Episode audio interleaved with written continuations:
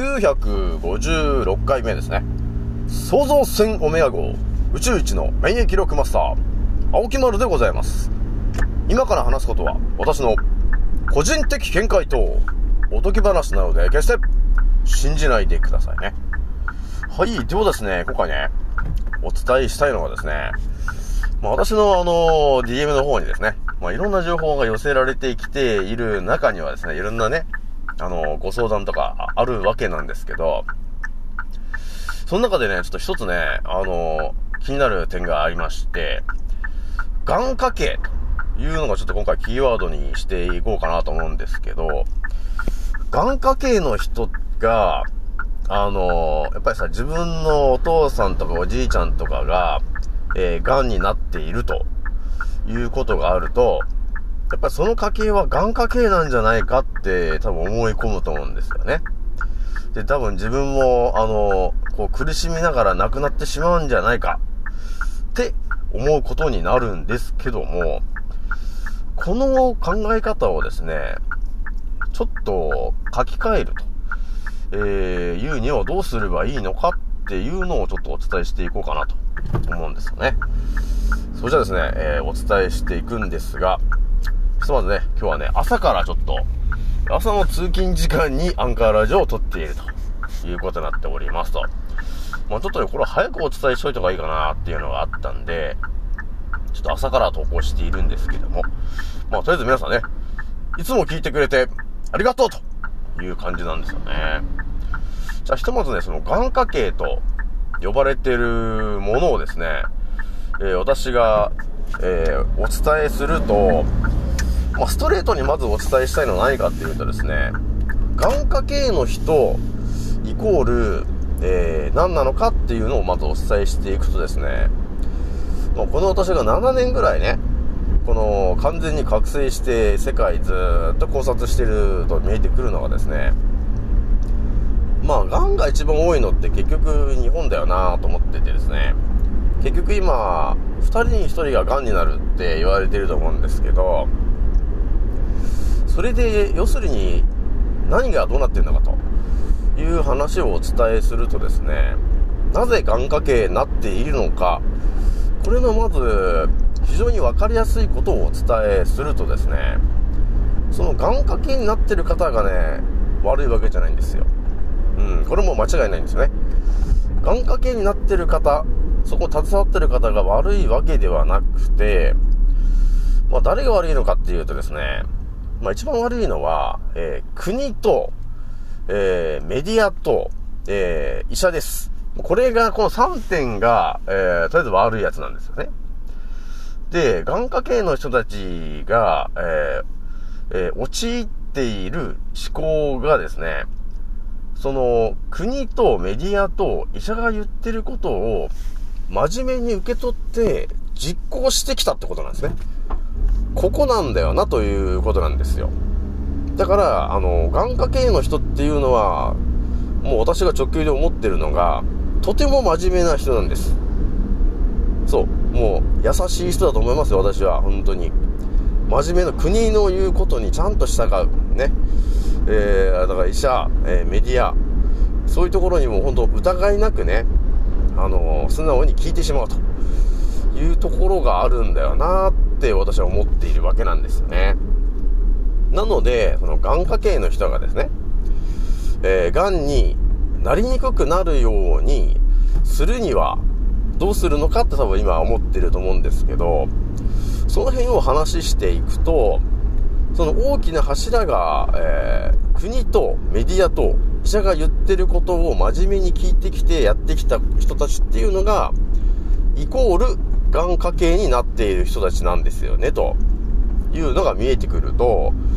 え、私が最近お伝えしている通り、これを逆思考でね、逆の思考で考えていくと、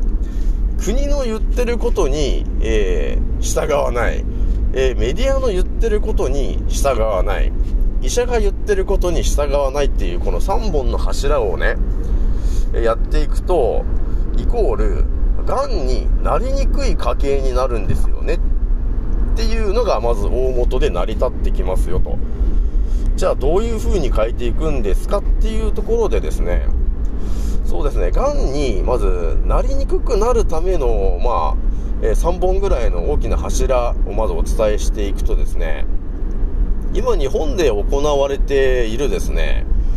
えー、有名どころの当たり前と常識な話をまず3つぐらいまあお伝えして、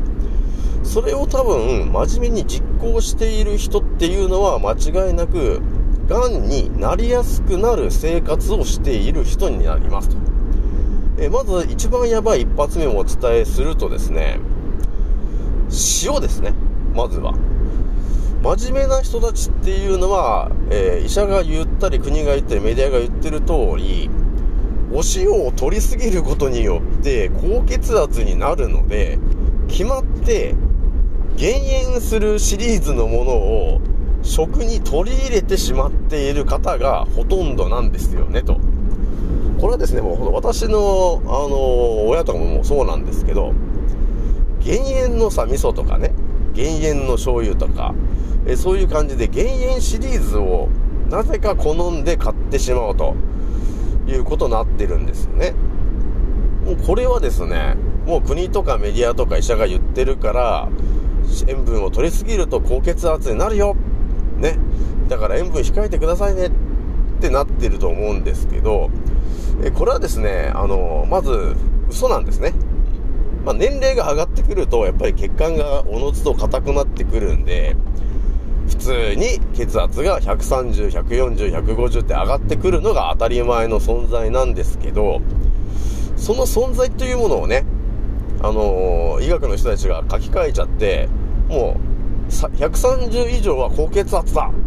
ってやってしまったんで、皆さん今そうなっちゃってるよね。だから130以上の人はなんか薬飲ま飲まされてると思うんですけど、その薬も別に必要なくて、あれを飲むことによって皆さんの体調が悪化しているということになりますので、まず一発目お伝えするのがですね、減塩をしなさいということに対しての逆思考でやってもらいたいので、私がいつもお勧めしているのは沖縄のヌチマースとか、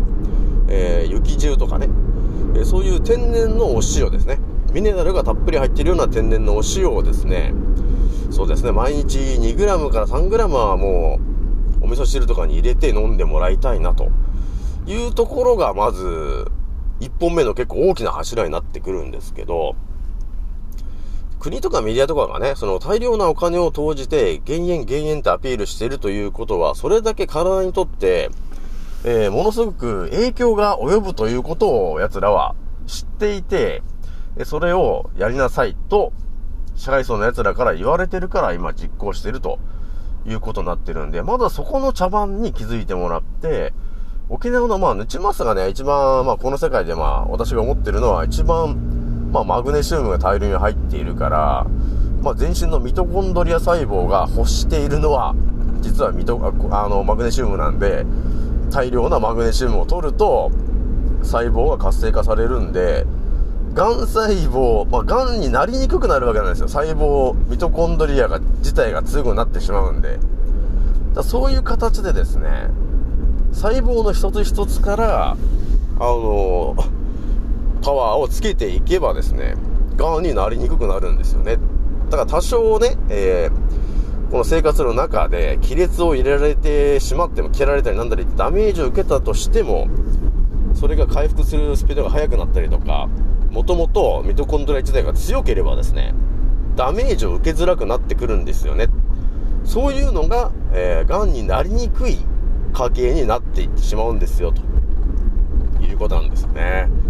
じゃあ、二つ目にお話しするとですね、まあ、あの、今もう、2023年ぐらいになってくるとさ、もうテクノロジーが発展しているので、もう家庭にはどこにでもある、えー、電子レンジ。これがまたね、厄介なやつなんですよね。えー、電子レンズをですね、その、チンチンチンチンやってるとですね、まあ、それを使ってる間もですね、その空間が電磁波で覆われてしまうんで、その電磁波のダメージも結構体には負担になっておりますと。で、あとは、電子レンジでチンっていうのをただ温めるっていう、ね、機能があると思って、込んでると思うんですけど、実は温める、プラスアルファ、その温めてるものの、その遺伝子をちょっと変化させちゃってるわけなんですよね。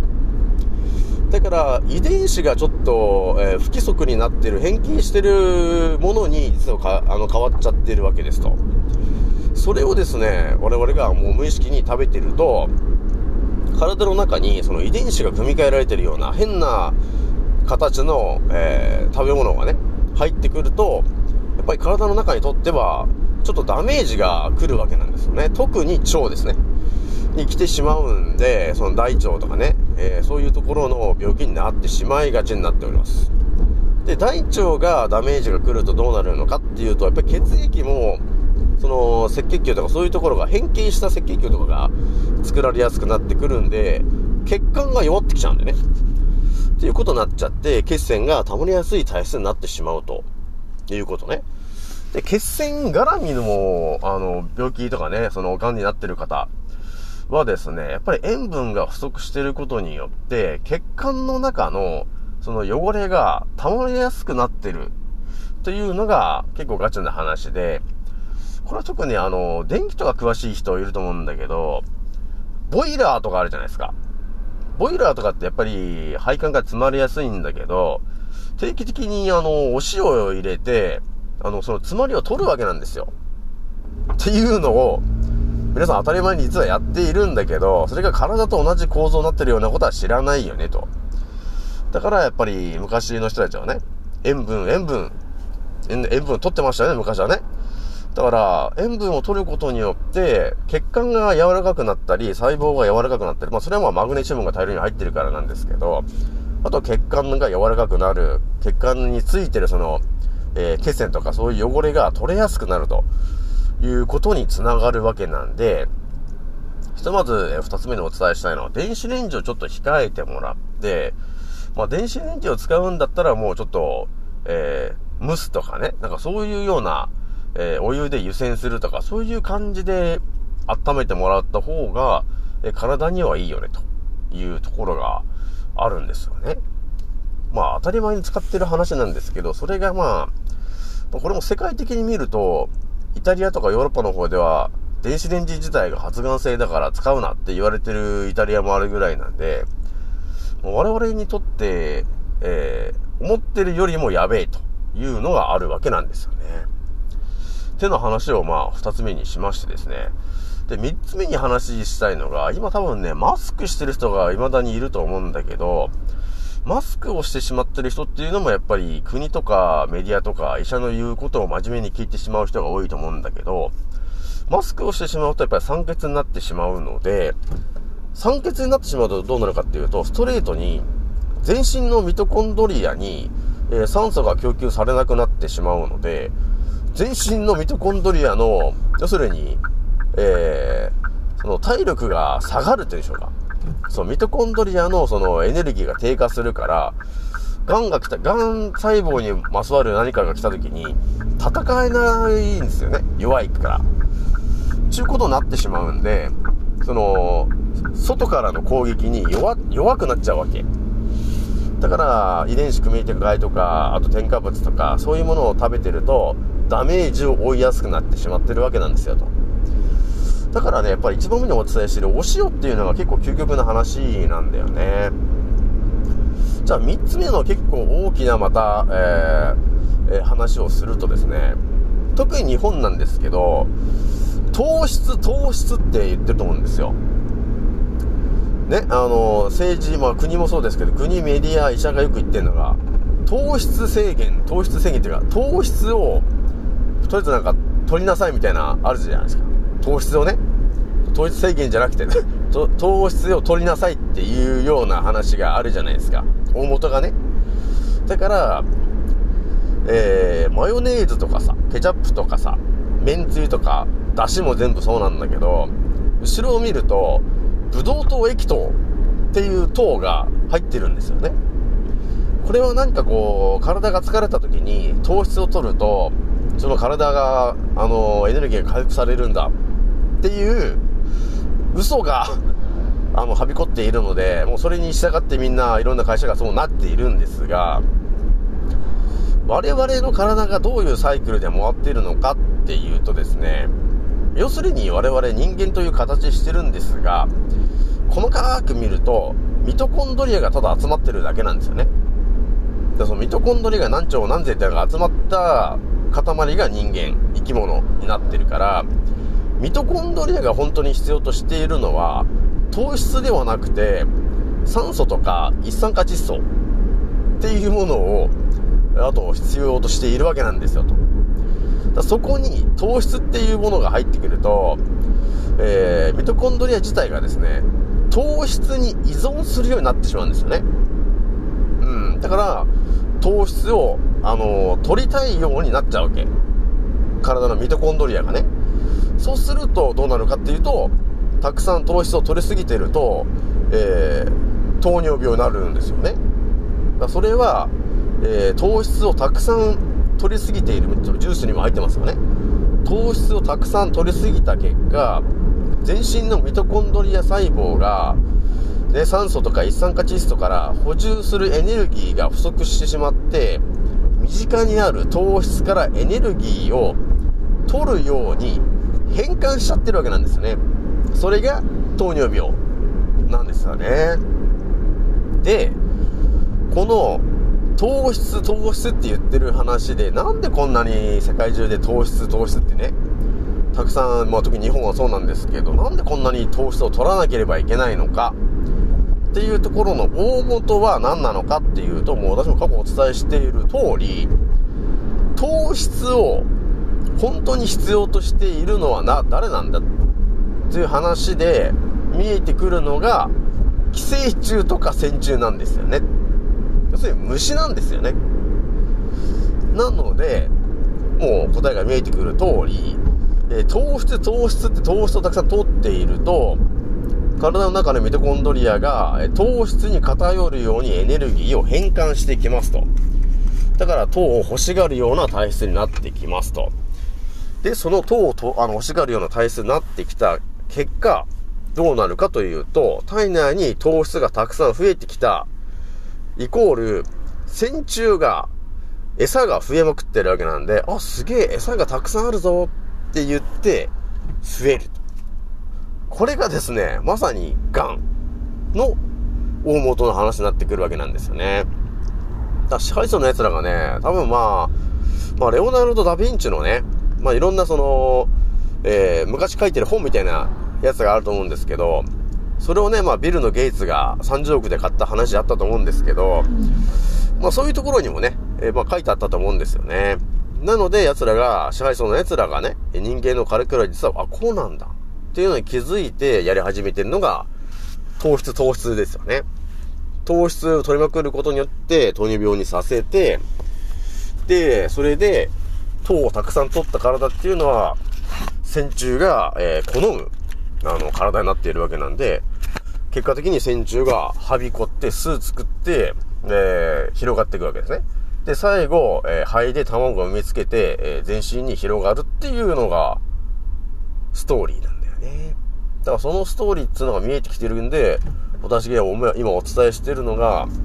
ニームの木になっているニームの葉というものを皆さんにお伝えしているわけなんですよね、と。それっていうのは、線虫とかね、寄生虫にピンポイントで、えー、攻撃を仕掛けて、さらに線虫の卵とか、えー、寄生虫の卵の動きを停止するっていう、やべえやつなんだよね。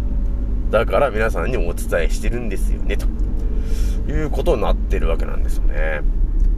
なので今ね、願掛けでって言ってる方がいたら、今、えー、日常何食べてるのかなっていうのをこう、まず書き出してもらって、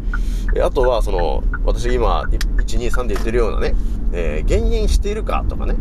えー、糖質たくさん取ってるか。だからそういう話をちょっとまあ3つぐらい書き出して、ああ、そういう家系だったんだね、と。あとまあ4本目にお伝えするとしたら小麦粉ですかね。小麦粉っていうのがね、昔は別にそんな悪くはなかったんですよ。悪くはなかったんだけど、やっぱ今、加工することに切羽になってきちゃってるから、やっぱりあのー、えー、保存料とかがたっぷり入っちゃってるわけなんですよ、と。そうなってくると、やっぱりね、腸壁にべったりついちゃって、腸の機能が低下するわけですよ。そうすると悪い血液が、血液ができてしまって、それが全身に回ってしまう。それが血栓につながってしまうから、結局、病気になりやすくなるきっかけなんですよね。まあ、病気っていうのが私が思ってるのは、線虫とか寄生虫。そういう虫がはびこりやすくなっちゃってるわけなんですよね。っていうのが見えてきちゃってるわけなんですよね。てな感じでちょっといっぱいたくさんお伝えしてしまったんですけど、究極ね、まあ、がん家系の方が治したいなって思った時、まずはやっぱり自分の何を食べてるのかっていうのと、まあ、あとはね、生活習慣もあるんだけど、大元はやっぱり、お塩を取ることっていうのと、えー、糖分を取らないことですよね。基本的にね。で、やっぱり、玄米ご飯、玄米を取り入れることによって、えー、糖質がまあ緩やかに入ってくるようになってくるわけなんですよ。で、玄米っていうのには、実は線虫を殺すとかそういう効果もあるんで、畑にもね、線虫がはびこるわけなんですよね。なのでそういう人たちっていうのは、えー、米ぬかを畑に巻いて、虫がはびこんないようにしてるんですよね。で、そういうことも、まあ、昔からやってきてる話なんで、畑と我々人間の体っていうのは同じって考えてもらえると、ね、えー、畑にせん、あの、線虫とか虫がはびこるんで、米ぬかを巻く。だから我々は米ぬかの、あの、粉末もいいんですけど、玄米ご飯を食べると。よく噛んでね、よく噛んで食べるようにしてもらえると、えー、虫が住みに、住みにくい体になるわけ。で、まあ私がお伝えしているニームのね、え、葉のお茶とか、えー、そのエキスっていうのはまあ苦いんですけど、苦味っていうのがまさに究極の話で、線虫が嫌がるのって苦味なんですよね。まあ人間も嫌なんですけど、人間が嫌がるということは虫も嫌がるんで、いなくなるよね。やべえな、この、この人間なんか、ニームばっかり取ってる、取ってっから、もう体がもうなんか苦いからもうダメだ、嫌だって言っていなくなるわけ。だから、癌になってる人は、ニームの葉のお茶とかね、それ、まあ、鹿児島ニームとかね、えー、ニーム鹿児島だっけな、その、え鹿児島でニームのね、えー、加工して販売しているところがあるので、ぜひともそこでね、え、買ってもらえるといいのかなというところでございますと。まあ、あの、ネットとかでもさ、ニームのいろいろ売ってると思うんですけど、やっぱり国、国内で売ってるところが一番安全かなと思っているので、で、私が調べたら、鹿児島にね、えー、ニーム鹿児島とか、鹿児島ニームってまあその、どっちかあれなんですけど、あったので、そこから買ってもらえるのが一番かなというところでございますと。まあ、ちょっとね、長く話してしま、してしまいましたが、今日これぐらいにしておきます。まあ、癌になってる方ね、たくさんいると思うんですけど、癌に、癌家系っていうものがあるのであれば、あればね、癌になりにくい家系っつうのも存在するはずなんですよね。それはもう間違いなく国に言うことを従わないし、メディアに言うことも従わないし、医者の言うことも従わないっていう、まあ、常にその言われてることに対して疑いの眼でね、えー、な、なんでそういうこと言ってるのかっていうのを確認して行動してる人っていうのは、その茶番に、あの、飲まれにくいのかなと。だから回避できるのかなと。だから今、お注射打ってないんでしょ？分かってるからね。っていうことになってんですよね、ということですよね。まあちょっと朝から、あの、熱く語ってしまいましたが、今日はこれぐらいにしておきます。次の音声でお会いしましょう。またねー。